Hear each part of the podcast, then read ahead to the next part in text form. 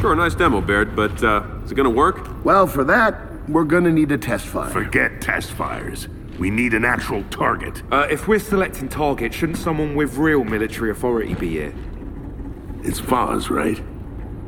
Yeah, yes, sir. Shut the fuck up, Foz. Yep, sir.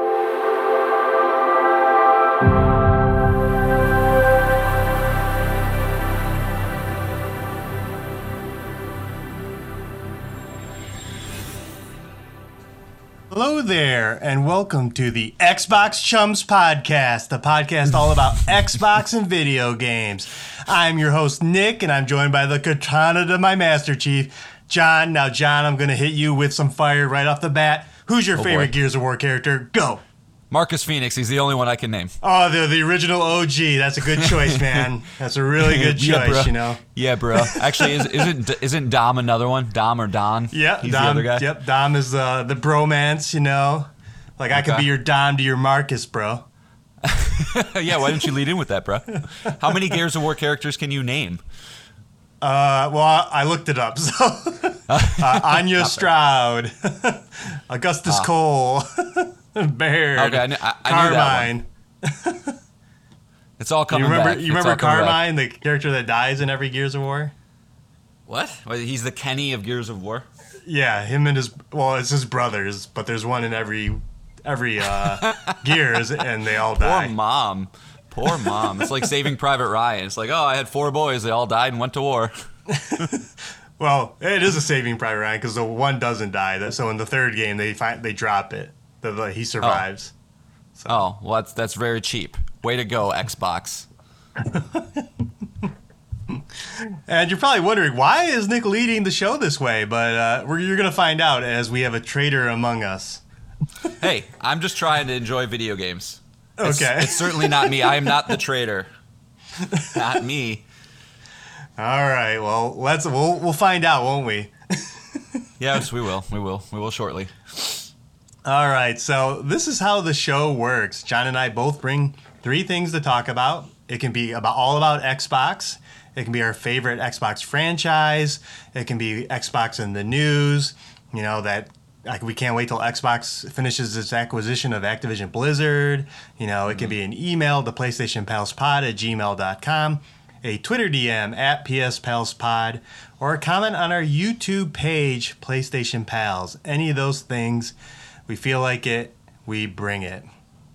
And now, normally in the show, John is, we're both usually aware of all six topics, but I'm yes. hiding the first two topics from John this time. Are you yes, excited? I'm a little, no, it makes me a little nervous. I don't know if I'm about to be clowned or if I'm about to be, show how truly little I do know about video games, but I'm, I'm ready for it either way. I never clown you on this podcast, ever. Not even within a minute ago. Uh, you clown me all the time, bud. That's, that's what you do. Okay, well, the first topic I am going to bring is an email, John. We got no an email. Way. We got an email? Yeah. From who? From who? Uh, is it somebody? Somebody I know personally? Uh, no, it's not. Oh, wow, okay. Well, I wouldn't bring that. Okay, okay. I'm so. excited now. No, I am excited. All right. You ready? You ready? Ready. Yes. All right. Hey, Nick and John. My name is Jesse, and I live in New Zealand. I've no just way. discovered your podcast this week, and I've been listening listening to it from the beginning. I play video games every day, but don't have any friends who play them, so I love listening to you guys talk about the latest news, upcoming releases, and your opinions on things. I just wanted to say keep up the good work, and I'm looking forward to catching up to your latest podcast. Thanks, Jesse. Oh, Jesse, my guy. Jesse Jesse Pinkman from New Zealand, dude. Well, th- thanks thanks for writing in, Jesse. That that's probably, you know, this alongside with the early uh, letter we got from Mark are now my two shining moments on this show. That's awesome. Yeah, it's kind of kind of why we do it is to, yeah. for this very reason. This is how kind of why I got into podcasts is because nobody liked video games on the same level that I did. So right. I couldn't get the interaction that I was looking for um, when it came to, like, you know, playing all the, the most recent releases in the way that you and I consume video games. So that's how I fell into podcasts years and years and years and years ago. Uh, so I'm glad that we're providing that same kind of entertainment for person all across uh, across the world, too. Not even, not even remotely local. Yeah, the fact that my voice is being heard in the country that I want to visit probably most in this world is, is a really cool feeling. Um, so, Jesse, know that your life is amazing, and uh, us over here in the United States are very jealous of the, the beautiful landscape and awesome prime minister that you at least had. I'm not sure who your prime minister is now, but Jacinda seemed to be awesome, and uh, I'm jealous in every facet of your life, and I'm going to come visit you one day. So, whenever I book my ticket to New Zealand, I expect to be uh, have a bed ready for me. I expect uh, some uh, New Zealand food. I don't know if you know some you know uh, tribal food, the Maori tribe, you know whatever they got going on over there. But uh, I ex- I expect the red carpet to be rolled out whenever I do come. Um, so. Uh, awesome to hear, though, Jesse. Really, for, for real, man. Um, or maybe maybe you're a girl. I, I you know I hope that's not offensive, but Jesse can go both ways. But please write us back. Let us know. You know, what are your favorite games? What do you like to play?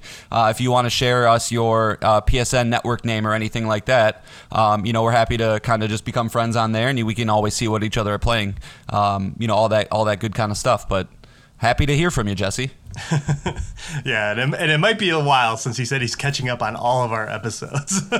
So. That's that's okay. That's okay. I mean, it'll it'll be like Christmas morning whenever it comes, just a surprise Christmas morning whenever he gets current and and uh, accepts my invitation, or I accept his invitation to to come and live with him in New Zealand. So that's awesome. All right. So yeah, I know uh, J- John was having a, a rough week, so I knew that would pick you up, John. That that. The people actually like listening to you. Yes, yeah, that, that does that does pick me up. Thank thank you, Nick. Thank you, Jesse. Um, all good now. I feel I feel refreshed. I feel rejuvenated. All right, and then our, our, we'll move on to our next topic. Uh, it's another mystery topic. John is not aware of this, and it mm. is an Xbox trivia contest for our oh, newly boy. found Xbot on the show. Okay. See how well he, right. he knows his new platform. Not very well if it's if any of the uh, questions are from like this year backwards. So, but let's give it a shot. All right, it's multiple choice, so at least you can okay. uh, give give your best guess. All right. Yep. Yep. All right. Question number one. Wait, wait. Before your... you start, how many que- how many questions am I getting? I'll prepare myself. Five. Okay. Five questions. Okay. All right. Some are softball. Some are a little harder. All right. Mm-hmm. All mm-hmm. right. When did your new Lord and Savior, Phil Spencer, become head of Xbox? Was it twenty eighteen, twenty fourteen, twenty eleven, or twenty twenty? twenty fourteen, twenty eleven, twenty eighteen, or twenty twenty? Yep. Uh, I believe it was twenty fourteen because it was right after the Xbox One launched and he kind of took over. Um, to you know, become everybody's best friend, or everybody wants to be his best friend. I think so. I'm going to go with uh, twenty fourteen. Okay, you were right. Good yeah. job. Thank you. Yes. Yeah. No, it, that seems about right. I was. It was either between that or twenty eleven. Um, I know he's been around for for a little while now. So, um, but yeah, I, I believe it was right after the Xbox One launched. Mm-hmm. Yay! Mm-hmm. Yay! Correct. I'm the best. Yay! All right. Question number two. What franchise has sold the most for Xbox? Is it mm. Gears of War, Forza, Kinect Adventures, Halo, or Sea of Thieves? Hmm. So you said franchise, correct? Correct. Okay, okay. So obviously right off the bat, Forza and Halo kind of stand out because of just the sheer amount of, of releases. Um... Can you, go, can you go through them one more time for me, Nick? I know Sea of Thieves, Halo, Forza, and what were the other two? Gears of War and Kinect Adventures.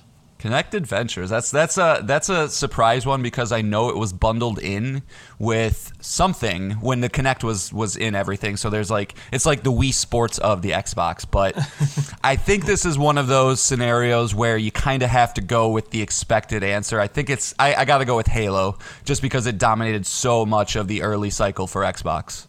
Halo. You are correct. Halo is yeah. number one at eighty-one million.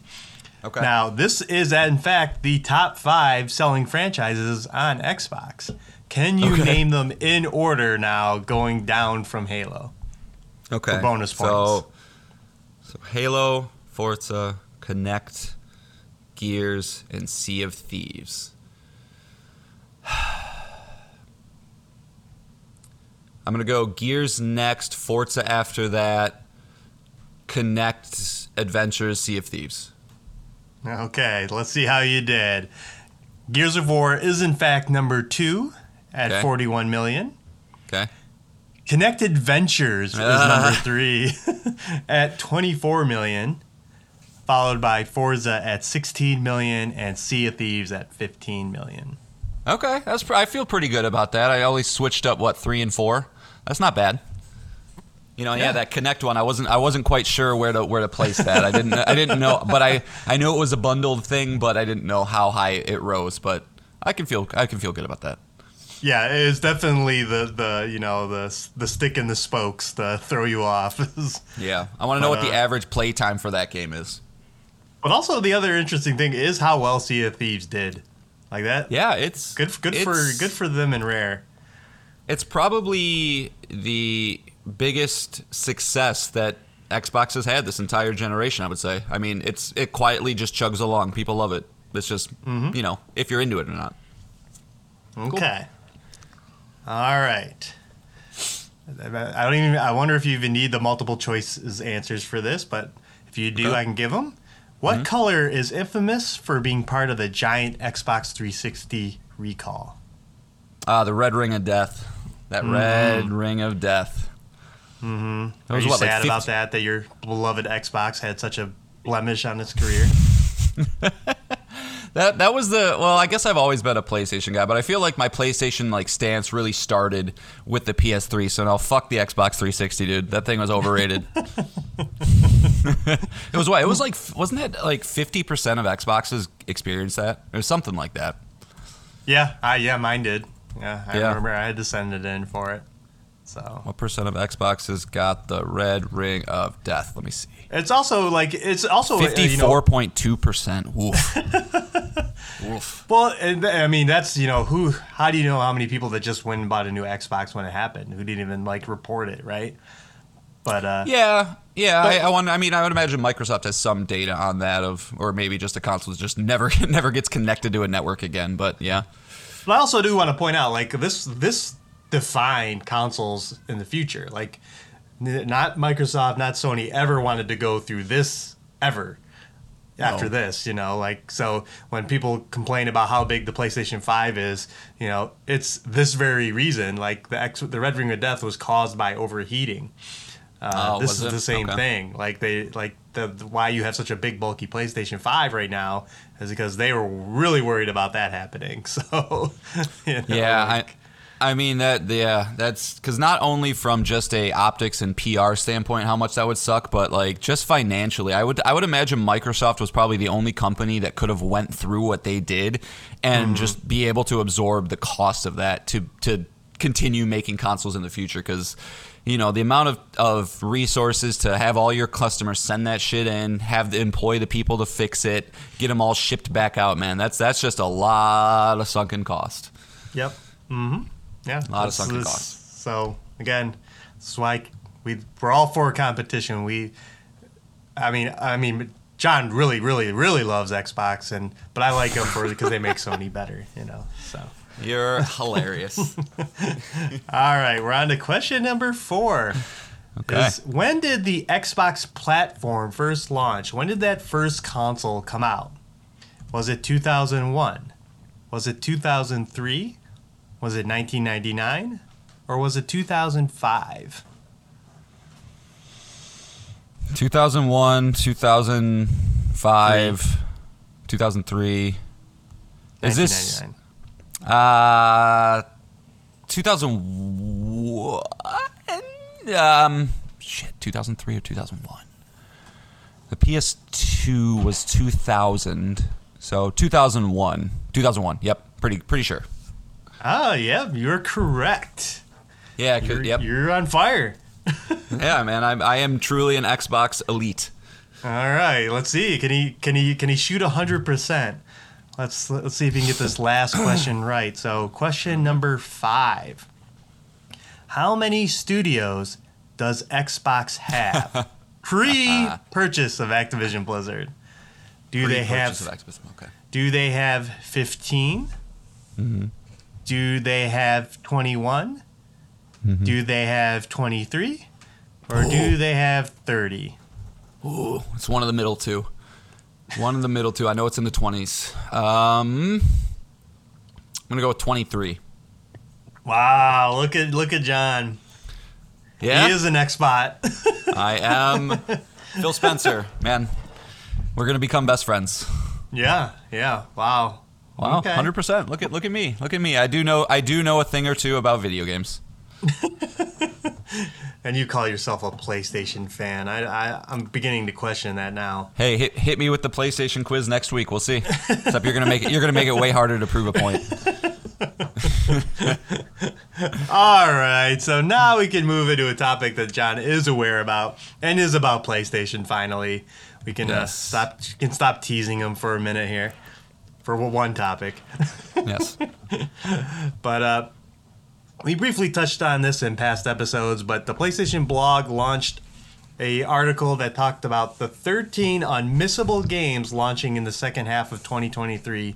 So they highlighted and handpicked thirteen games that are coming out in this jam-packed second half of the year that are that they deem unmissable.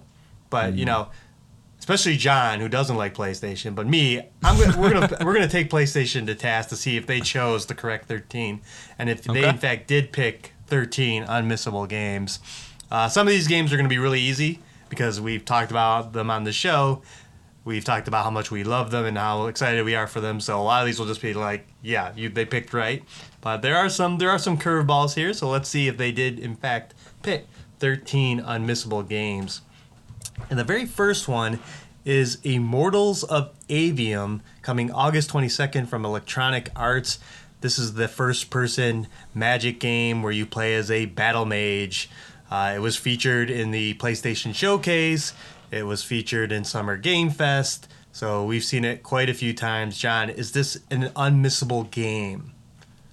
Nah, this one's this one you can miss. I think I think it'll, it. I think people will have. Um, there's going to be a lot of people that enjoy it, uh, but I would expect this is kind of a middling, you know, uh, eighties level kind of game that uh, is going to have a lot of cool things about it. You know, just looking at the screenshot that they put uh, put on the blog, you know, there's there's a lot of lot of cool things about it, right? Who doesn't like firing a big laser beam from their hand, but. Um, just based on some of the gameplay we've seen of it, it looks a little slow and sluggish, um, which kind of surprised me when we first saw it. So um, I, I think this one is allowed to be missed by people, but um, it, it could be a, a surprise, a surprise good game, I suppose. But no, I wouldn't. Mm-hmm. I wouldn't sweat it if you can't make time for this one. Sure, I am with you on that. I think this is. Hmm. I don't know. It could be good, but I do think it is unmissable at this point of point in time is very questionable. So I'm going to say, yeah. I mean, E A is, you know, it's this isn't the E A from back in the day, right? This is this is no. new E A. They're kind of, you know, pretty good at these single player games now. At least, you know, the teams that they own. You think of Respawn and whatnot, but um, this is from Ascendant Studios. Which Nick, is this their first game? I I'm not sure if yes. I know that. Yes, it is. It is. Okay, so obviously, always. Um, Always up in the air when it comes to that then, but I don't know. It seems like E A does have some good leadership at the top. They have a good structure and a good plan for their business. So, you know, this could just be another studio that's going to push the single-player games forward. So we'll keep an eye on it, but don't sweat it, as we said, if you can't play it. Yeah, correct. All yes. right, the next game, Armored Core six, Fires of Rubicon. We talked about it yeah. last week. Uh, yeah, this is probably an unmissable game. John, John for sure. Uh, I'm uh, waiting yeah. to play it. uh, uh, yeah, I think this is um, this is going to be an unmissable one. I think, you know, despite Nick, I know you're a little unsure. I just I have so much faith in From Software, and similar to what I was just kind of saying about E A, I just think the leadership team at the top of that studio would not settle for anything less than uh, the caliber of games that they've been putting out in the last ten years. So um, even if it's not, you know, your Souls. Your Souls-like game that you would come to expect from that team. I expect a very high-quality product um, that's going to be fun and customizable. You know, there might be some shitty missions here or there, but I expect to see awesome boss fights, cool environments, big, open, you know, kind of uh, environment to explore, and uh, I, I know I'm excited for it. Mm-hmm. Yeah, I, I, I think it's a safe pick to say it is unmissable. Yes. Moving on, we have Goodbye Volcano High coming August twenty-ninth from Co-op. Uh, this is an indie game, a narrative indie game in which you play a bunch of dinosaurs in high school, and they have to deal with their impending extinction. Uh, we've brought this up before. I'm trying to remember in what context. We have talked about this game. I'm sure it showed up somewhere in some showcase. Yeah, it's point, it's been but. floating around for a long time. Um, you know, I think it was first shown off in either twenty twenty or maybe even before that, but uh, it's been delayed a couple times. There was also some sort of weird uh, knockoff game that came out um, like a year or so ago that was like a direct ripoff of it that, you know, I think there was some legal action and things like that. But so it's always floated around the, the news cycle, but uh, this game, I would say, is unmissable if you're the type of person that listens to music while you stare at your shoes. Um, you know, that if you're kind what, of what does into... that mean? It's like, you know, like if you listen to this trailer, man, it's like that Smiths kind of music that's like, like it's very, it's very just melodramatic and just kind of quiet and like, like we're all so, everything's so dramatic and I don't know. Mm-hmm. I think this game is, is, is going to, it, the art style is very distinct. It's very pretty, lots of sharp lines. Like it's going to play like there's probably going to be a good story following here. You know, it's it's an interesting dynamic that you have this high school of dinosaurs and, you know, they literally know the end of the world is coming. So, you know, you can't really make higher stakes than that. But I don't know. I, I'm just going to say it. I would judge you if, if, if you have this on your, your home screen. You know, it's not it's it's not it, it's a it's an interesting one, but not for me. Not yeah, for it's, me. It's really going to be about the writing on this one. So, uh, and again, it's an unproven studio, so it, who knows? You know, yeah, who knows? But just, I, but, it, but I would say it is probably it could be missable. So I, I'm, I'm not going to sit here and say that it's not. Uh, I, I th- yeah, I think this will be for a very specific uh, type of person, and uh, it's probably going to be high quality, but yeah, not not for everyone. All right, next is Sea of Stars, coming August twenty-ninth. We talked about it last week. It's coming to PlayStation Plus Extra. This this is, in fact, a unmissable game. Yes, yes, this is absolutely unmissable, and, and luckily for all of us uh, PlayStation fans that are subscribed to Extra, you will not miss it. In fact, you will have it uh, ready to download on that same day. Um, yeah, I don't know if you have anything more to say about this nope. game, Nick, but I th- I'm pretty sure I've I've spoken my head my my mind about it. Gorgeous sure. art. Can't wait to play it. Yeah, very true. It, so they, they're right on that one. That is definitely mm-hmm. unmissable. Mm-hmm. Uh, next up is a game that's been taking over the internet this week, Baldur's Gate three, coming September sixth to P S five, but is currently on out on P C and has taken over the internet. Uh, it's the number one game mm-hmm. on Twitch. Uh, all the sites are constantly writing about it. I believe it did get an OpenCritic score. John, I think we were right on this one. I believe yeah, it's I think at, you nailed it, right? You you bullseyed that one, I do believe. Yeah, it's at a ninety-two right now. So again, top reviewed game of the of the year up there. Not Legend Tears of the Kingdom, but you know a lot of reviews haven't come out yet, so we'll see. Yeah, I mean, yeah, this definitely could could the score. I would say the score is more likely to increase than probably decrease once we start to see scores come out. Um, mm-hmm. Yeah, yeah my, this my, this game. Go ahead. Oh, I was just going to say, my only concern is how this is going to play on PlayStation. I've been watching people stream it on Twitch, and one guy was in the inventory screen just trying to barter with a merchant, and I yeah. was like, that is insane to play with on a controller. Like, the amount of crap yeah. you pick up and have to sort through, I was like, I really hope this is streamlined to play on a controller. yeah, I, I expect it to be pretty good. I mean, Divinity never had any complaints when it came to that, so Larian at least uh, has had some experience uh, getting these games to work on consoles effectively. I mean, I will admit too, though, Nick, I was like, I wonder if I should try and set up a P C and look at the specs and, and play this on with a mouse, because uh, yeah, it's got to be such a much uh, such a better experience. But um, it's always good when a game comes out and it lives up to the hype that it has. You know, Baldur's Gate two is one of the most famous R P G games of all time. It came out all the way back in the year two thousand. So twenty-three years later to get a sequel to that from a studio as high, highly skilled as Larian is always exciting.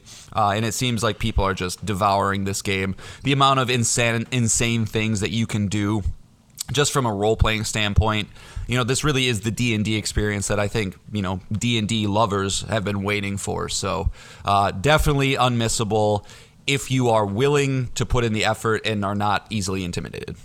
Yes. Yeah. And uh, yeah, I'm still on the fence, but I probably. Oh, you're getting this. it. Shut up. You're getting it. It's gonna yeah. be the same. It's gonna be the Street Fighter six situation. You're gonna be like, oh, yeah, it really oh. is already. I mean, I'm all, watching it on Twitch, it's that, which is already a bad sign. It's like, ooh. Yep. They're both ninety-twos. You're not. You can't. Yeah. yeah. And I'll probably yeah. be right there, right there with you at some point. Yeah. All right. So move, we're moving into September now, or well, that game was in September, so we're already in September. But set, coming September fourteenth is the Crew Motor Fe- Motor Fest from Ubisoft, the next entry in the Crew series. Uh, this is a free uh, open-world driving game. So uh, obviously your mileage will vary on that type of video game, which is not my mm-hmm. thing. So this will be a miss for me. But uh, any interest on your end, John? No, I, I gotta admit, I'm I'm pretty ignorant when it comes to what the Crew actually is. I know I know it's the open world driving game, but it, you know, is it is it like Forza Horizon, or is it more like race oriented? I'm I'm kind of unsure of what this even is, if I'm being honest. Yeah, I would say that. I watched the presentation at Ubisoft for this summer, and mm-hmm. uh, yeah, it is very much like a Forza Horizon. Like I, I, I and that. In that light, that's really good for PlayStation owners, right? They don't have access to Forza Horizon or or really much uh, arcade racers in general. So this this could be a great game on PlayStation. This could actually do very well. Uh, but uh, again, driving's not my thing, so I don't know. Yeah, I mean, I'm watching like you know, I'm, I just pulled up Crew two into YouTube, and like the first thing I saw was a, a drive from Detroit to Las Vegas, and it takes him twenty-five minutes. So like, I don't know, that could be kind of cool if it's if if they can take the time. Like, you know, it'd be really interesting to get this type of game with the Asobo team involved, you know, the guys who do Microsoft Flight Simulator, to have some sort of, you know, ultra realistic road landscape. But I don't know, man, the first Crew reviewed at a sixty-two, the second Crew reviewed at a sixty-six. I, I don't know. You know, this it's definitely missable for me. It might be something, like you said, a good game for the people that um, are only on PlayStation and want this kind of experience. But uh, I think they need to really up the level of quality to get into the uh, unmissable level. Okay. Okay. All right. I'm just gonna play Forza Horizon on my play on my, my beloved oh, Xbox that's right. Series yeah. X. I'm yeah, sorry. I'll just play Boy, that instead. How did I miss that? That dig yep. into you. All right. So moving on, we're on to Mortal Kombat one, a game we've talked about, again, uh, multiple times on this show, coming September nineteenth from NetherRealm and Warner Brother Games. Uh, this is a game that, due to that Combat Pack one that we talked about last week, is missable on September nineteenth, but maybe a year from then is unmissable. Yeah. After all those characters have come out. Yeah, I, I think this is a really easy one. This is unmissable if you're a fighting fan. I mean, straight up. Mm-hmm. If you're not a fighting fan, whatever. But, um, you know, this seems to be, you know, top-notch. Fighting games, I think, are having a very much of a renaissance period. Um, so, you know, we'll see if NetherRealm can keep stride with Capcom or or if it's just kind of more of the same. But like you said, with the Combat Pack and the people...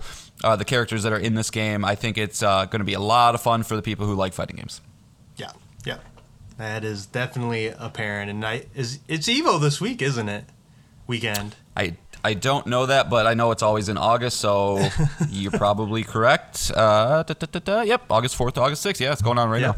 So there'll probably be some uh, uh, Mortal Kombat news this weekend. So. All right. Where is so, EVO? Is that in Vegas? Where Where is that? Uh, yes. Yeah. Oh, yeah, it's in Vegas. Okay. All right. Moving on, uh, the probably the weirdest one of this whole list, the uh, Eternights. Eternights? Mm. Eternights? E- Eternights? I would say e- it starts like Eternal, so it's got to be Eternights. Yeah. Eternights. Coming September twenty-first from Studio Psy. This is looks to be a J R P G that is... trying to uh, channel as much Persona as possible. Mm-hmm. There is a big focus on bonds with other characters and uh, love interest, um, and then some kind of third-person fighting, it looks like. But uh, what do you think, John? Is Eternights unmissable? Uh, this is very much a wait-and-see review kind of game. I mean, I... I um when when I when I first opened this list to look through them, this was the uh, the one that stood out. I was like, really? You're going to put this one on the list? But then I, I did open up a trailer, and like you said, Nick, saw the evident Persona um Uh, likenesses. You know, they even have the date thing going on in the top right corner, so you're going on this it's this uh calendar type system, but mm-hmm. um yeah it seems like it's trying to do that, the Persona thing, but with some action R P G combat. Um you know, it's definitely going to be on the mature side. I, in the trailer there's even like a little cutscene where a guy's arm gets chopped off and there's blood flying everywhere, so it's not it's not going to be um super, you know, kid friendly, but Um, I think it, you know, it could come out and could surprise people. Again, Studio Psy, this is their first game, so you know, nothing to really go up, go on with that. But um, I think it's I think it has potential, but as of right now, not unmissable. Correct. I agree with you. I All like right. that you're like giving me like, oh, you, you yes, you're correct or incorrect on these. It's, it's like you have like a, a list in front of you that says unmissable or missable next to each one.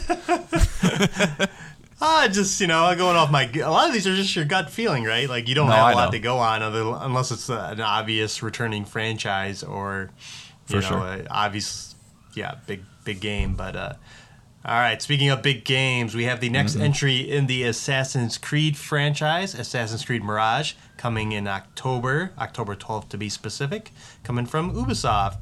Now, this is uh, was going to be yet another expansion for Assassin's Creed Valhalla, but they decided to break it off into its own game, so that's why this is a fifty dollars Assassin's Creed game.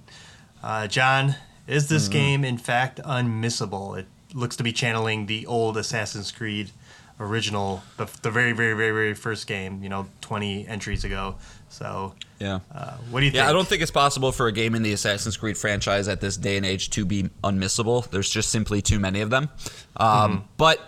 It, at least it is going back to that original formula, um, you know, on modern day consoles. It's kind of a bummer it's coming to P S four also. It would have been would have been nicer to see, you know, what does Assassin's Creed look like truly on next gen, mm-hmm. since this will be the second game in the Assassin's Creed franchise on P S five that is that is both on P S four, which is kind of a bummer. But um, no, I, I think, you know, it'll be interesting to see. You know, can Ubisoft go back to this style of game, and you know, ha- does it have a does it have room to live alongside the modern formula, or is this just going to be kind of a one-off thing? But uh, no, I, I I'm not not really too eager to jump into this one, but I know there's probably a ton a ton of people that are, since every single Assassin's Creed is absolutely huge. So not yeah. unmissable for me, but it's yeah. Yeah, I, the, one of my biggest problems with the, the the most recent trilogy of Assassin's Creed games was their length. Like how long right. they are. So maybe like a, a shorter, smaller experience that this is presenting to be could could be really fun. And with Ubisoft games, you know, a month from this game's release, it'll be at least twenty dollars off. You know? Oh, like this is Black. Be... This is Black Friday bait, dude. If it's fifty bucks on launch, it's gonna be twenty on Black Friday. twenty, twenty right? Exactly. Maybe maybe thirty. But yeah, yeah, if you can wait a little bit, for sure. Yeah, and and as we'll get into the upcoming games after this, is like. Yeah, you might as well wait till Black Friday, because uh, mm-hmm. there, there's some, there's, it's got a lot of hot games on its heels. So, speaking of games right on the heels of Assassin's Creed Mirage, Alan Wake two is coming October seventeenth from Remedy Entertainment. We have talked about this game a lot on this show. Uh, it's the sequel to Alan Wake one, in which you play as Alan Wake and uh, a new character, Saga Anderson, in which you have parallel narrative stories. Uh, in which you're trying to figure out what is going on. what, what is all this insanity? Uh, it is a third-person uh, survival game, as I'd put it, in the same vein of Resident Evil and Dead Space, but it, it definitely has a giant mystery attached to it. Um, but and, and as we talked about on this very show, this is a digital-only game. You cannot get a physical copy of it. But John, Ooh. is this in is this in is this in fact an unmissable game? Yeah, I think this one will be unmissable. Um, you know, I, d- I never played the first Alan Wake, so I don't have that frame of reference, but I've heard the story about it, or the story of it is what makes it kind of special. The gameplay feels very dated, so uh, bringing the controls to modern day with the level of story that they uh, wrote with the first one could be a really cool experience. Uh, I love the Pacific Northwest as a setting. I just think that's a, a really cool place, as you know, especially if you're going to uh, add some horror ties to it, but... yeah, we'll we'll see if this one can kind of bring a close to one of the greatest years in horror, survival horror years, or one of the greatest survival horror years in memory. And um, it seems like everybody who's talking about this game is very excited, has high expectations. So um, I'm kind of feeding off of that and, and think it will be um, unmissable, especially coming out around Halloween. Yeah. Yeah, exactly. Yeah, that's a good point, that it's it's the right time of year to have a horror game come out because we're all in the mood for spooky things. So, mm-hmm. uh, but it does have one giant problem, and that is three days later, Marvel Spider-Man two is out. Do we yes. even need to talk about it? No. No, it's unmissable. Move yeah. on. Yeah. All right. Next, we're moving on to November. And that is Like a Dragon Gaiden, The Man Who Erased His Name, coming from Sega. This is coming November ninth. Uh, again, this is the another side entry in the Yakuza, now Like a Dragon franchise. Uh, we're going back to uh, Kiryu Kazuma this time. Mm-hmm. And uh, John, yeah, what do, what do you think about this one? um, I think that... I don't know. I don't really know what to think about this one because the Yakuza franchise has, has blown up in the past, you know, five to ten years over here in the West. It's always been a big series uh, over in Japan, but, um, you know, it seems like they really hit their stride with Yakuza uh, Zero, I want to say, when they did the prequel, and then everybody's like, oh, what is this franchise? And so to see it, you know, kind of evolve into what it is now, which is that turn-based thing with like a, dra- um, like a dragon is... Is that just what it's called, Yakuza Like a Dragon, like the, the turn-based one? Yeah. Mm-hmm. Yeah. So with the, with that, you know, it's it's um, really starting to evolve. So to go back to its original roots uh, with a, a next-gen version uh, is exciting, but I kind of expect this to be a smaller experience. Um, so if you're somebody who really is into the character of Kiryu Kazuma, um, you know, it may be unmissable, but I don't know if it's going to have a lot of relevance going forward in the series. And being that it is a smaller side game, um, I could see it just being something that is there for the people who really, really like Yakuza, but... If you're not crazy about it, like, you know, I, I think there's going to be other things to play at this time of year, probably. But I think it will be high quality. Oh, for sure. Uh, and I'm glad you mentioned its relevance in this series, because if it is a, you know, uh, a, a prequel of sorts to Like a Dragon Infinite Wealth, uh, the eighth yeah. and the eighth official entry in this franchise, uh, as someone who did finish loved. Loved Like a Dragon, Yakuza Like a Dragon. God, this naming convention is confusing. Yeah, they're getting confusing. It's, I don't like it. I, I mean, I understand why they switched it, but I don't like it. That it might be nice to come back uh, for me, uh, the, to come back to this, because it is a, it is a little different than all the games we've listed before. You know, like like I keep on saying Yakuza, like it like a Dragon is is so unique, and the characters are so weird and interesting that uh, you know. That this could this could come back, and I could I could come back to this franchise this to get ready for the next one, and, and really love this game. But I don't think I'll be coming back on November ninth. Uh, to no, play. no, it'll no. be it'll be a watch game because as as we've mentioned on this very show, every one of these Yakuza games has come to PlayStation Plus Extra or Essentials at this point. Right. So, you know, th- this game could easily be added in the lead up to uh, Like a Dragon Infinite Wealth. So. I will. It, yeah. I, I would say it might be unmissable, but it is missable for November ninth.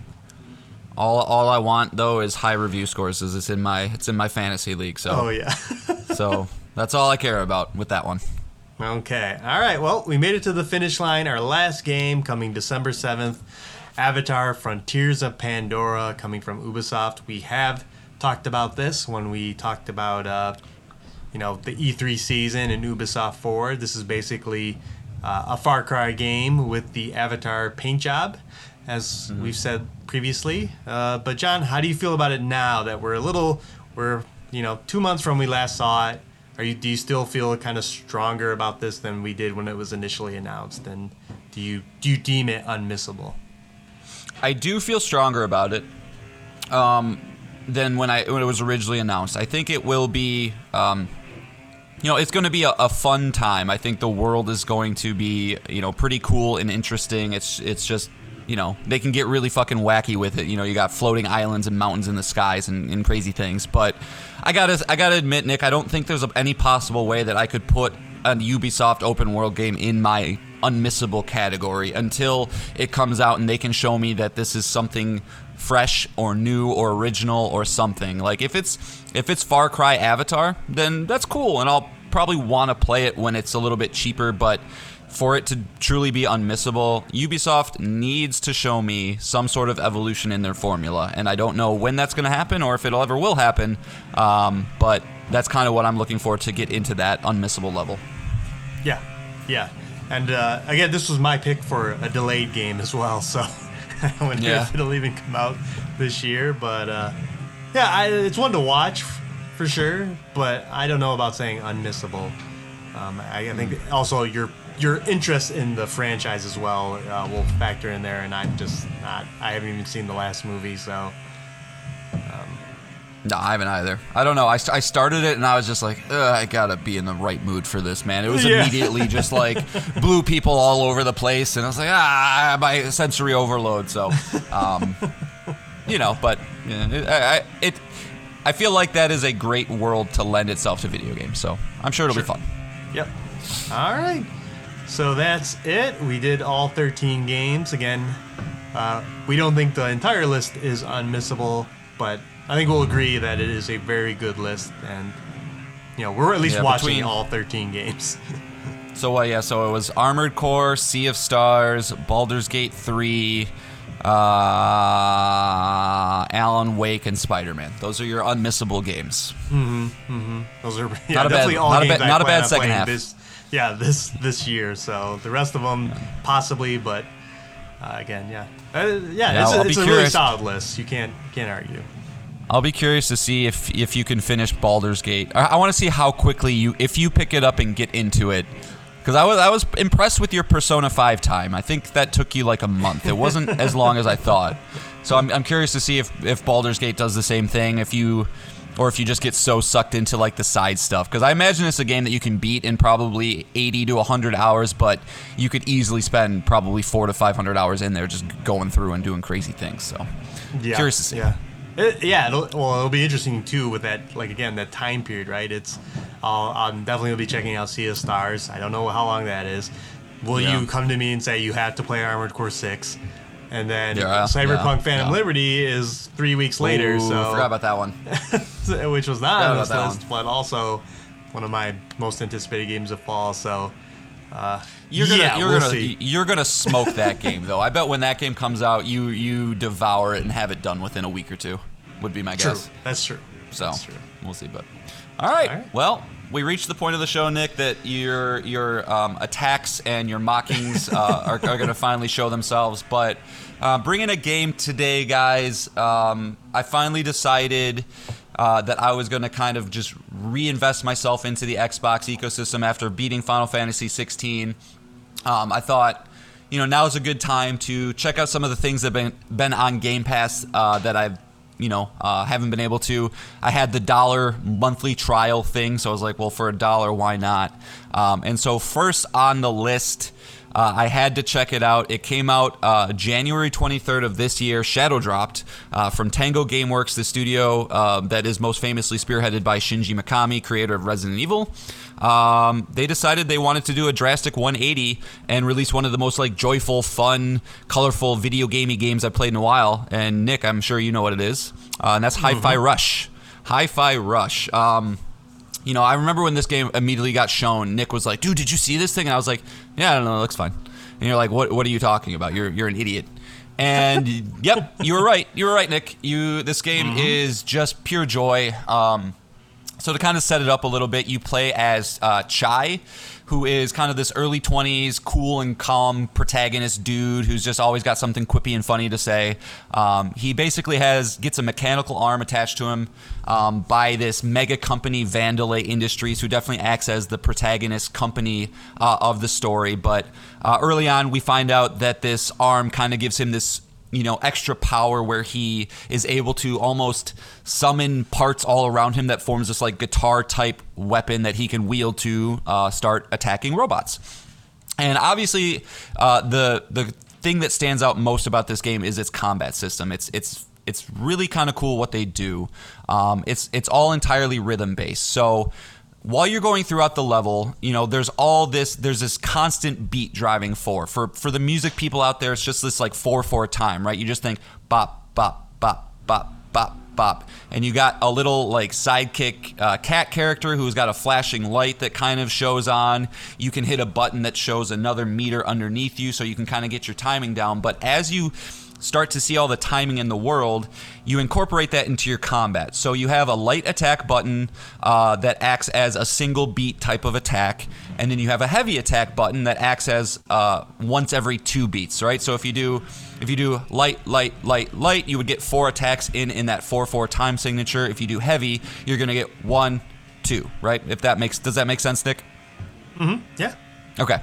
Yep. So as you go through these in combat encounters, um, the game really starts to encourage you to just mix in different combinations. So, for instance, if you do uh, force combination, and it's going to kind of um, end with a, a specific attack. If you do light, heavy, heavy, that'll do a different thing. Uh, heavy, light, light, that'll do a different thing. And then you start to incorporate a little bit more uh, complex ones. Like you might get a, a light, heavy, light, light, light. And as you start to do these different attacks, Um, you're going to increase your damage output, right? If you're able to do a, v- a variety of combinations, you're going to increase your damage output as well as increase your score. Uh, you're constantly getting scored in this game, very much like a Devil May Cry, where it's, it's evaluating your combat on a, a, a letter grade system. You start out as a C, B, A, all the way up to an S. Um, so as you perform different combinations, it increases that, and it always just feels good to, you know, get up to that S level where you're kind of just in this flow state, really doing a lot of cool um, different combinations. Uh, but one thing that adds an extra layer to the co- to the combat is it has a system called just timing. And so as you pull off all these different combos, uh, after one beat after the end of that combo, you're gonna get a ring that's gonna kind of appear in the middle of the screen. It's gonna start to shrink. And there's a green little area that if you hit another attack button in that area, it's gonna pull off a just timing, and it's basically an extra attack that's going to give you even more damage. Um, so it adds a, an extra layer to that. On top of all this, with that beat system that's going on, you don't have to be exactly on beat to attack an enemy. You could, in fact, be completely off beat, and you're still going to attack. But what's cool is if you can hit the beats, you're going to uh, get like You're, the crowd's going to start cheering you on. Your your damage output's going to be increased. So there's all this level of nuance to it uh, that kind of lets it, you know, that lets you really feel like you either do a really, really good job through a combat encounter or you do a really, really bad job. Um, and more, it's it's honestly a pretty forgiving system. So more often than not, you're going to be doing a good job, and it just it just feels really, really good. Um, but the game overall, you know, besides these combat systems, it's pretty simple, quite honestly, where you're you're going through these twelve stages. At the end of each stage, you're kind of encountering a boss. Um, you know, you have your combat encounter. You go through a very, very linear linear corridor, collecting uh, currency along the way. Um, it's kind of a very P S two level design of of like those Jack and Daxter kind of games, Ratchet and Clank, where there might be a little hidden area here or there that's going to have a piece of a of a health icon that's going to level up your health, or you know, it might level up your um, your special meter, things like that. But it's really not that complex on that level. What really makes the game shine is, you know, the interesting combat. And then just the, like I said from the from the top, the charm and joyfulness that they put into this game. Incredibly bright colors, cool antagonists that are that are way over the top, but in the best of ways, um, and and genuinely funny dialogue. You, I'm coming across uh, little like uh, journals throughout the world, and every single one of them is actually quite funny. I'm giggling and chuckling most of my time through it. So, uh, gotta say, I'm I'm obviously really enjoying my time with it. Um, it's probably the first example of a game on Xbox that I'm pretty bummed is not on PlayStation. Um, you know, Nick, I, I think I told this to you at work, but I might actually just bring my Xbox to work and make you take it home, because I really think this is going to be a game that you will love. Um, it's just, it just, it's just a quick ten hour experience, no D L C, single player. You get in, you get out, you have fun, and I'm tapping my feet the whole way through. So, um, you know, I'm definitely look forward to to to beating beating the whole thing, and then move on to maybe some other Game Pass, Game Pass games. Yeah, I'm not a trader, John, so I'm not touching that Xbox. But you are, you are, you won't be able to resist. But yes, all the way back in January when this game Shadow dropped, I I admitted on this show that, you know, I don't have very much FOMO when it comes to Xbox, especially over the last, you know, five or six years. But uh, this was the first case of like, oh, wow, I really want to play that game. Mm-hmm. So, it, and it's not surprising. Like, the game looks incredible that you're having such a great time with it. Uh, do you find the game difficult at all? Like, is it hard? You know, like it's, that's an interesting encounters? question. Um, I, I, it's it's hard to say because I feel like I'm now getting to the point of the game where the, the encounters are getting a little bit tough. Like, early on, the first three levels, I, w- I would classify this as an easy game. Um, but I just got to a level last night where I got into this random, you know, mob encounter, and they kind of destroyed me very, very quickly. And I was a little taken aback. But as I went back into the counter, the encounter, I kind of thought, okay, well, the game is probably now getting to the point where it's needing me to incorporate the systems on a high level that they've kind of been telling me instead of just being able to kind of button mash my way through. There's there's even more depth to the combat that I that I didn't mention. Uh, for instance, you're kind of part of this ragtag group that's trying to take down this Vandalay Industries. And as I mentioned, you have a, a little sidekick cat with you. That's a he's a robot, and your your team is able to basically incorporate their personality into this robot and almost phase shift into combat with you. So you have a, a girl who is able to, you're able to hit the right trigger, and she pops in and uses like a laser gun to uh, take down um, shields that are on enemies that you can't penetrate otherwise. You have this big hulking Barrett kind of guy from Final Fantasy seven who comes in and he smashes uh, dudes that have this armor attached to them that, again, you can't penetrate unless if you use it. Um, so you're having to kind of start to incorporate these things a little bit more, and it is now getting to the point where I can't go through it mindlessly, but it's it's somewhere in the middle. It's a medium level game as of now. Okay. And do you think this game has a chance of being a nominee for Game of the Year? It is one of the higher reviewed games hmm. of the year so far. Uh, do you think it have a chance? I believe what is there six six games they usually choose? Yeah, usually six. Do you think? Do you I think, think it'll be one of those six? I think Hi-Fi Rush came out at a bad year for that. Um, yeah. I, I, I think in a normal year, you know, I think back to two thousand twenty-one when uh, the, the Game of the Year nominees were It Takes Two, Metroid Dread, um, Returnal, I believe, a couple of other ones of those. I, I think it would get nominated in a year like that. But in a year with Baldur's, Baldur's Gate three, Tears of the Kingdom, Resident Evil four, Dead Space, Starfield, Spider-Man two, Sea of the Stars, it, I don't think it makes the cut. Um, but it'll definitely get some nominations in, in other categories, art style for sure. Um, you know, maybe some some character work or things like that. Yeah, yeah, I, yeah. There's t- too many good games. I agree, but yeah. It has a chance. I well, I mean, we're assuming a lot and, of other games will review well this year. Uh, if any of those slip, it could could sneak its way in. It it could. I mean, and, and it. Again, it doesn't feel budget by any means. It's high. It's a high-quality game, but I, I could see some people knocking against it. Just like I said, it's a ten-hour experience, twelve levels. You go in, you get out. Mm-hmm. When while I love that, I, I love that about this game because as a as a dad of three, I don't, I'm not able to get through as many games as I want. Mm-hmm. I could see some people being like, "Well, it's more of a, a budget experience," and it's like, I you know, so those people are how, wrong, but. Um, They're going to approach Dead Space and Resident Evil four, which are the other top-reviewed games of the year. If they if they even get a nominee, or because of their remake status, do they not? Hmm. They not fit the bill. Yeah, I bill? mean, did um, Demon's Souls remake or Shadow of the Colossus remake? Did I? I, I wondered. I don't think either of those got nominations. Did R E two? So I, I, did R E two remake? R E two remake? Uh, I don't know. I don't know if it did. I I, I can definitely see.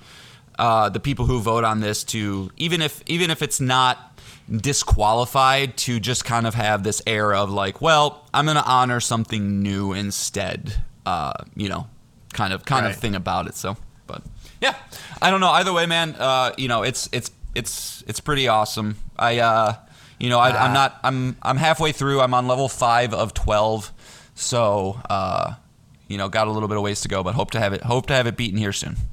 Because I got other games on Game Pass. A quick follow-up to my point, Resident Evil two was a Game of the Year nominee, so... It was, okay. Yeah, so... Uh, All right.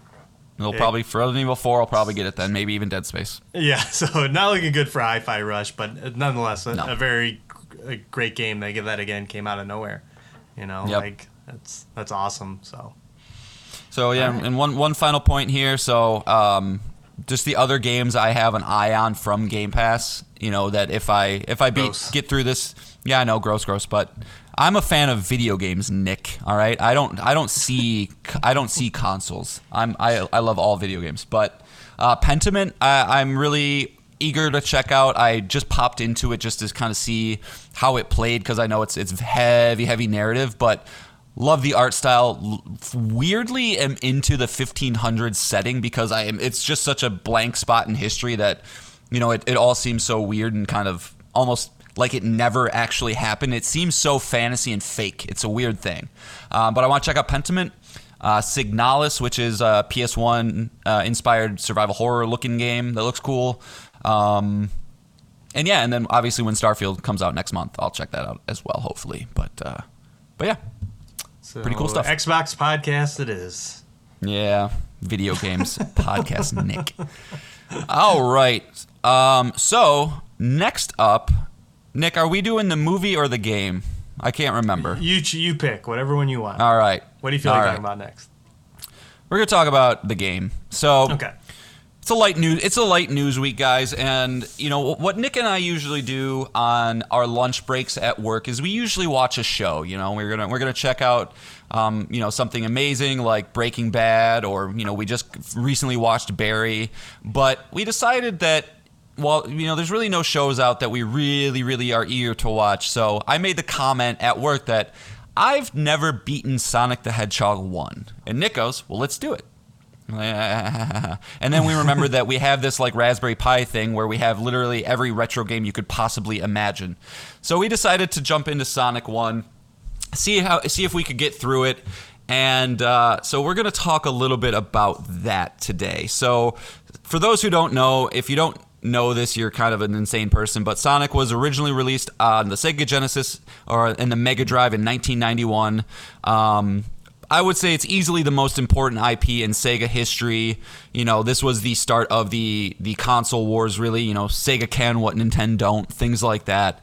Um, but going back to this game now, Nick, is this is this a good game? Like straight up, is this a, is this a good game? How would you answer that question? Uh, yeah, or yeah, is Sonic a good franchise? Is a great question in general. Just yeah, and I think that that lends well to this game uh, because it's a game all about going fast. Like your character Boot can get up to a very high speed on the screen, but has also some of the most frustrating uh, platforming, uh, enemies, uh, level design. uh, this game to go feels along with it. mean. It feels mean, almost. Mm-hmm. Yeah. You know, it's like, like I, I, when I think back to Sonic, I think a lot of us just inherently think of Sonic two. Sonic two, in my opinion, is a is a great game.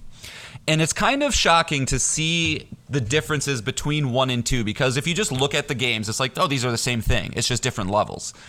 But I go back to Sonic one and I forget, oh my God, I don't have a ground dash. You know how much this game sucks without a ground dash? You know, if whether you're on a, a, a stupid little incline that you can't run up because he wants to go at the speed of a snail. You know, he's supposed to be the fastest little thing alive, but he can't run up a hill. And if you jump, you just jump backwards because you're on an incline. Or the knockback that, that happens in goddamn Marble Zone Act three where you're trying to jump on these platforms and you have to hit these, you know, really tiny areas. But Sonic is the slipperiest character ever, and there's knockback involved. And it's just, it, it really... Kids today don't know how hard games were back in the day, and it, it really kind of does show this this idea of of this era of games where developers were almost still employing this arcade uh, style, you know, thought process to games where it's like, we need to make these hard, we need to make them, you know, want to put in another quarter. It's all life based, you know, horrible checkpoint systems, restarting levels. It's, you know, it's it's. nostalgic in a way, but man, I am so happy that we moved past this. And there's no saving. I don't know. Like there's and like there's no if we run out of lives, you, it was game over. You start the whole game over. So if you worked hard to get to the final uh, zone and died there, well, too bad. You got to start all over again. So, oh my God, does that feel bad? That's why, luckily for us, with this uh, Raspberry Pi, we can we can have we have save states. So, you know, we've we're on we're currently what Labyrinth, Labyrinth yeah, Act Three, four. Which is the infamous infamous underwater level in Sonic One. Um, so we're almost done with that one, but I, I imagine we'll beat it next week. But I don't know, man. I I I. I have a hard time saying that this is a good game. Like I, I really, I think Sonic two is great. Did you? But now, when you play, when you were introduced to this franchise, was did you play Sonic two first? No, no. I, um, I don't know. That's actually that's a hard question. I because you know, got a Sonic one was the probably... initial pack in, but by the time yeah. I got a Sega Genesis, Sonic two was the the pack in. So I was introduced to Sonic two first. Yeah, I, it's so hard because yeah, I was I was born in nineteen eighty-nine, so I think I got a Genesis when I was five or six. So I would imagine at that time it was probably the Sonic two pack-in, but I do remember having both, and I remember them both being a major part of my childhood. And so my instinct is to say that yeah, of course I played Sonic one first, but maybe I didn't. Um, but yeah, I don't know, man. It's it's. It's a rough one.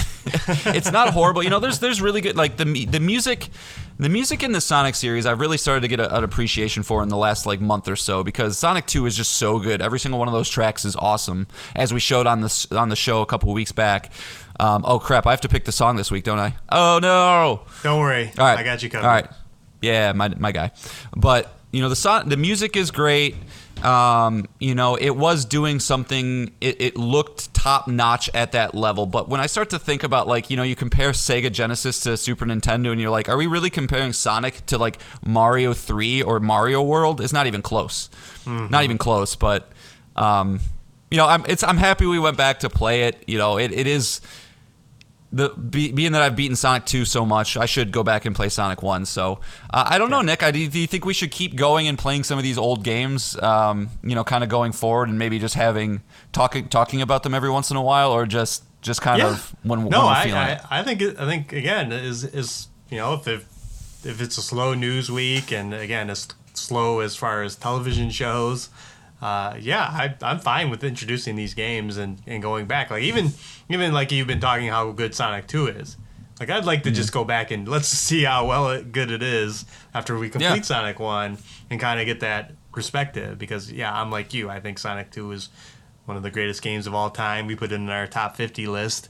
Uh, mm-hmm. So it'd be go. It'd be great to go back and play a bunch of games. You know, you know. I am if you're convinced. Listening and you want us to go back and play a specific game. We can do that too. Yeah. So, Jesse, Jesse, what should we play, Jesse? Yeah. Let us know. um, yeah, no, I I, I agree. Uh, yeah, we should we should do that. We should do that. And and I am convinced. I, I really think it's just the ground dash. I think that's a, I think that's all that makes it go from a shitty game to an awesome game. Ground dash. That's all I need. Well, all I maybe need. We'll check in. We'll we'll we'll see if that is in fact the difference. So, but well, yeah, something I'm with that you. Did- I, it is. The que- you, I think anyone you can love the game, right? That's for sure. But I don't to, to, to say that it's infallible is, is oh no, incredible. No chance.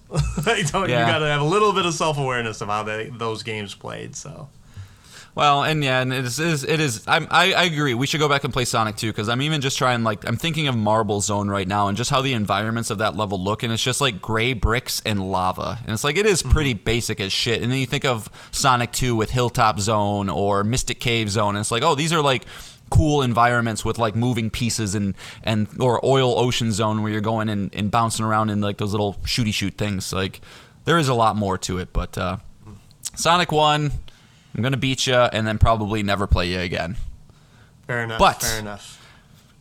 On to the last topic, Nick, and this is a this is a big moment. This is unprecedented for the show, um, and really kind of puts a point to how slow of a news week it was for us. But uh, this is going to be the first time we bring a non-video game topic to our video game show. Um You know, this is this has been a really kind of crazy year for movies. You know, obviously Nick and I are huge video game nerds, but I don't think there's many video game nerds who aren't also into movies. And so with a lot of the big budget movies that have come out recently, The Flash and uh, Mission Impossible, a lot of them are underperforming.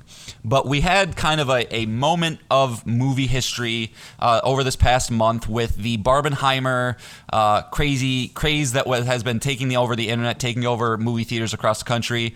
Uh, Nick did, in fact, watch Barbie, so maybe we can get a review from him uh, next week or at another time. But Nick and I actually went together to go see Oppenheimer in IMAX seventy millimeter fashion.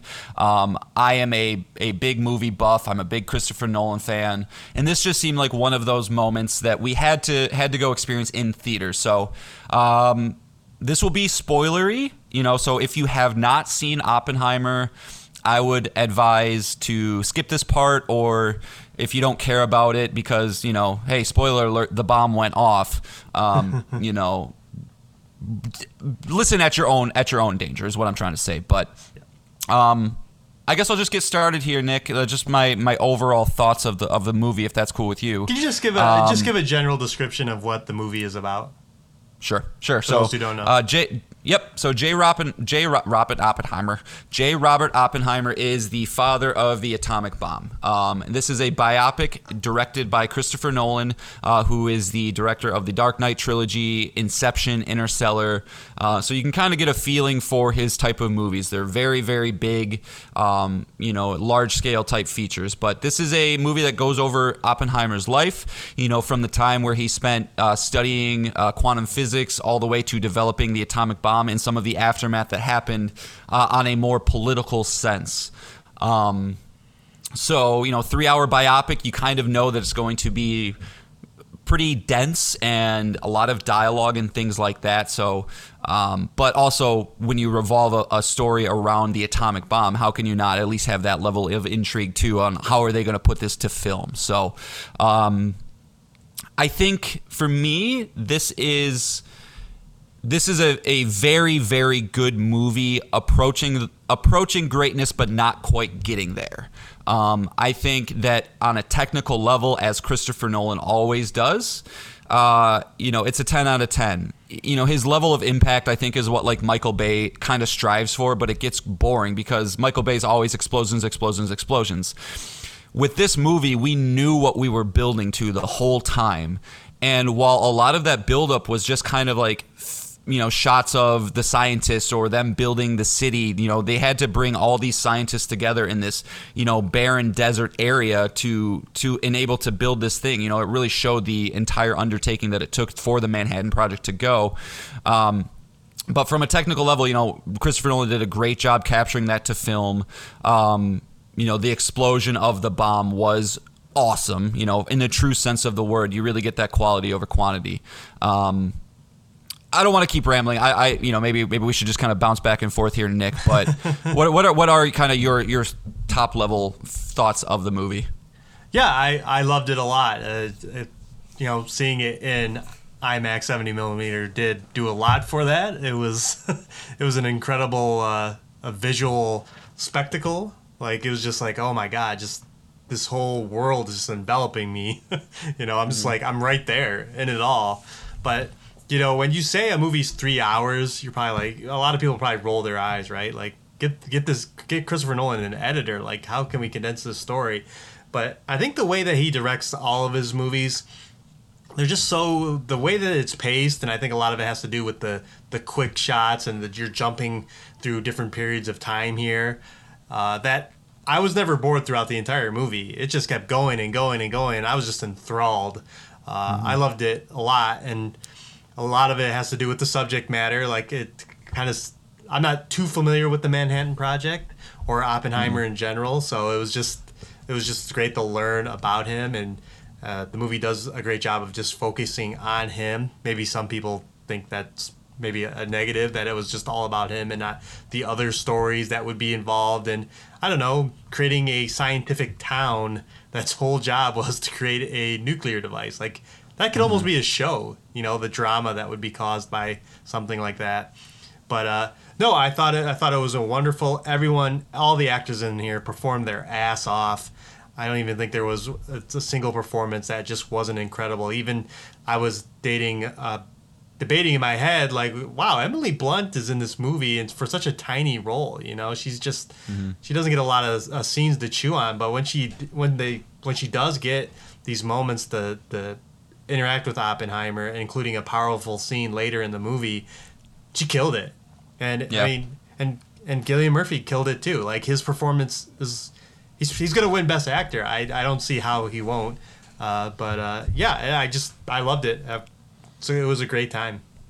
Yeah, I think, yeah, definitely a special shout out to Cillian Murphy and um, I would say Robert Downey Junior too. I think both mm-hmm. of those guys uh, get their get an Oscar nomination. I could see Emily Blunt potentially getting one for supporting actress as well. Um, but yeah, I really like what you said about the pacing, Nick, and how for a three-hour movie you would expect to be have some lulls, but Christopher Nolan demands a lot from the viewer. You know, if when you go into a Christopher Nolan movie, you need to be able to keep up with him. You know, he's going yes. to bounce around to different time periods. He's going to change. Is this a black and white scene? Is this a colored scene? You know, there's fast-paced dialogue, lots of explanations happening at a time. And so, you know, if you're able to put that effort into it, you're going to get a lot out of it. But, you know, if you're not, you know, into that that style of movie making, I could see how you could come out, out the other side of it and just kind of maybe not get all of the things that he was going for. Um, yeah, it, it, and again, what you said about the uh, the the show, like how the town could almost become its own show. I, I almost think that this almost would have been better if it was like a mini series, if they could have got, almost gone even more into the story, you know, to get a little bit more out of the building of the bomb, to get a little bit more out of some of the aftermath uh, uh, things from it. Because uh, as I as I mentioned, you know, at the beginning here, spoiler, this is going to be spoilers. What they don't really show in the trailers is they get a lot into the communism and McCarthyism side of this, where there's this whole big investigation after the Manhattan Project because Oppenheimer realizes what he's done, where he's basically outspoken against nuclear energy. And and during this time with the the Red Scare and things like that in American history, that's kind of viewed as anti-American and therefore like, oh, are you a communist? And he gets grilled and he gets grilled and he gets ostracized and outcast from the scientific community. Um, and like, I, I don't know, I wasn't really expecting a lot of that. So I was kind of, I was, I was, I was almost hoping for more because there, I feel like there is a lot more story to be told there, but I do think with repeated watchings of this movie, with putting on some subtitles, because even though I think I am an engaged viewer, there were times where I was having a hard time keeping pace with it, really understanding what was the supposed structure of the black and white scenes versus the color scenes. I've now learned that I, apparently black and white is through Strauss's, who is Robert Downey Junior's character's eyes, and then color is through Oppenheimer's eyes. I, I think mm-hmm. that's the distinction. But going yeah. back and watching the movie through that again, I think is going to add a lot to it. And I could see this kind of getting up into that upper echelon of Christopher Nolan movies, you know, with the Inceptions and Dark Knights of that, of the world. Yeah. But I really, I really, really, really liked it as well. Yeah, I, I think th- the, and I think that's why this movie was titled Oppenheimer and not The Manhattan Project or something like that, because that's yeah. I think you when you go into the movie, think about that, because that is really, like you said, like like we, we weren't expecting this whole communist angle to the story, but when it's a when a when it was a big part of Oppenheimer's life and the the friends that he hung out with, his his brother was a communist, um, he had a you know an, an affair with a woman who was a communist. Like, it was a big part of who he was. So mm-hmm. I, I I think it was it was smart to bring it, but yeah, I can understand the like. What is it, what, why are we so like wrapped up in this? They, it's like a nonstop plot point throughout the entire film. But I, I, yeah, I think it was a big part of his life and his his overall ignorance. Like he was, he was, he was a, a brilliant um, mind, but he couldn't see. And, and his whole interest in communism was from that angle. It wasn't like he he really wanted a, a, commu, a communist America or anything. But uh, he he liked some ideas that were in there, and kind of like mm. the current political system is like, it's mm. like you can you can like certain ideas from a certain other party and not have to take the whole kit and caboodle, you know, right. of everything they believe. And that was uh, his his kind of downfall, because he was just so ignorant to what kind of effect that would have on his security clearance, uh, the the people around him. Uh, but I found it, I still found it really fascinating to see a brilliant man stumble to uh, protect his communist friends, not realizing that he's he's walking into the, the Viper's Den at the same yeah. time. You know, like, mm-hmm. but yeah, uh, but, no, but it was good. It was interesting. Super interesting, man. And um, yeah, I, I think just the last thing I'll say is, my fucking God, dude, do I love just this stuff interests me so much. Like the nuclear, the nuclear side of things. Like just, just besides the quality of the film, who made it, who started it. I just love the idea of the atomic world and taking the tiniest, tiniest things that we can possibly imagine and the amount of energy and things that can be produced from bringing those things together or pulling them apart. Like, you know, combining all of that scientific knowledge and awesome, awesome, just awesomeness, you know, the pure sense of the word awesome is really, really, really interesting. And when you combine that into a movie with some of the dialogue and quotes that are being thrown around, you know, I think of one of the things that they were worried about when they were building this bomb is they were worried that this could potentially set off a chain reaction that would that would continue into the atmosphere and end the entire world. They were they had there was not a zero percent chance that that would happen. And while of course that didn't happen, I believe there was a quote in the movie that said uh, from Oppenheimer something along the lines of, you know, we were worried about starting a chain chain reaction that leads to the end of the world, and I worry that we may have done just that. It's the last line of the film. Yeah, like I love love that kind of stuff, and you know his his visions of the the beauty of the subatomic world and these particles flying around, but then you know kind of juxtaposed against these apocalyptic visions of the entire world exploding. You know, it really did a, a you know beautiful job of kind of just showing the the horrible horrificness as well as the beautiful side of that. You know, and I, I believe it was um, Niels Bohr, who was Kenneth Branagh's character. He was like that. Um, he was the guy that was that was in the room when he tried to poison his teacher. He was the other guy that he kind of worshipped. You know, he says something like, "Can you hear the music?" And it's like the way that they kind of think of of that subatomic world is just, I don't know. It it it does something to me in the same way that Interstellar did something to me, thinking about, you know, how time can actually be affected by mass. And it's like these these high level, Christopher Nolan does a great job of taking these high level concepts and bringing them into kind of a layman's understanding to just allow you to exist in this world and kind of marvel at how awesome and crazy and scary and, and cool it all is. Um, yeah, because that that, so, yeah. And that becomes a common theme is like, you know, Oppenheimer can see the theoretical, but he doesn't he can't see the practical, you know, the experiment itself. And that and mm-hmm. that line is yeah like a like kind of like foreshadowing what's to come is like, you know, he can hear the music but he can't kind of read the music, and he has a lot of people around him that show him show him that, you know, you know he's I think there was a very early on scene where he yeah he was, you know, writing up calculations on the board because he he thought there was no way uh, I think it was Germany would be this far and making mm-hmm. a bomb. And then his uh, fellow professor and students show him that it is in fact can happen, you know, because there's a the chain reaction, you know. Yeah. Like, you know, it's just a, a lot of great like moments in the scene or moments in the movie that do that, like kind of like foreshadowing what's gonna come. And Christopher Nolan's always been good about just tying that perfect bow on a movie. Like you, you wonder what's the significance of this scene where. Uh, Oppenheimer's talking to Albert Einstein, and it kind of sets off a lot of things in motion, especially with Robert Downey Junior's character, Louis Strauss, and it does a great job at the very end to tie it all together so perfectly that, mm. yeah, Chris, Christopher Nolan knows what he's doing. God. He does, yeah. There's a, you know, like you said with Emily Blunt, there's a reason that when he calls actors, it doesn't matter if it's a small role or not. Like, you kind of sign up to do it. you yeah. just You just go. Um But yeah, really, really good. Um, you know, if if if I were to review it, I'd, it'd, it'd be a four and a half, five. It'd be somewhere around there. Um, like I said, I want I want to watch it again with subtitles. Uh, I'll definitely be purchasing it on my on four K when it comes out to to be able to to do that again. But um, yeah, I love man, and do I love Cillian Murphy? I could just watch that man do anything, and I'd be happy. I think you're. I think in repeated watching, I think your opinion is only going to go up.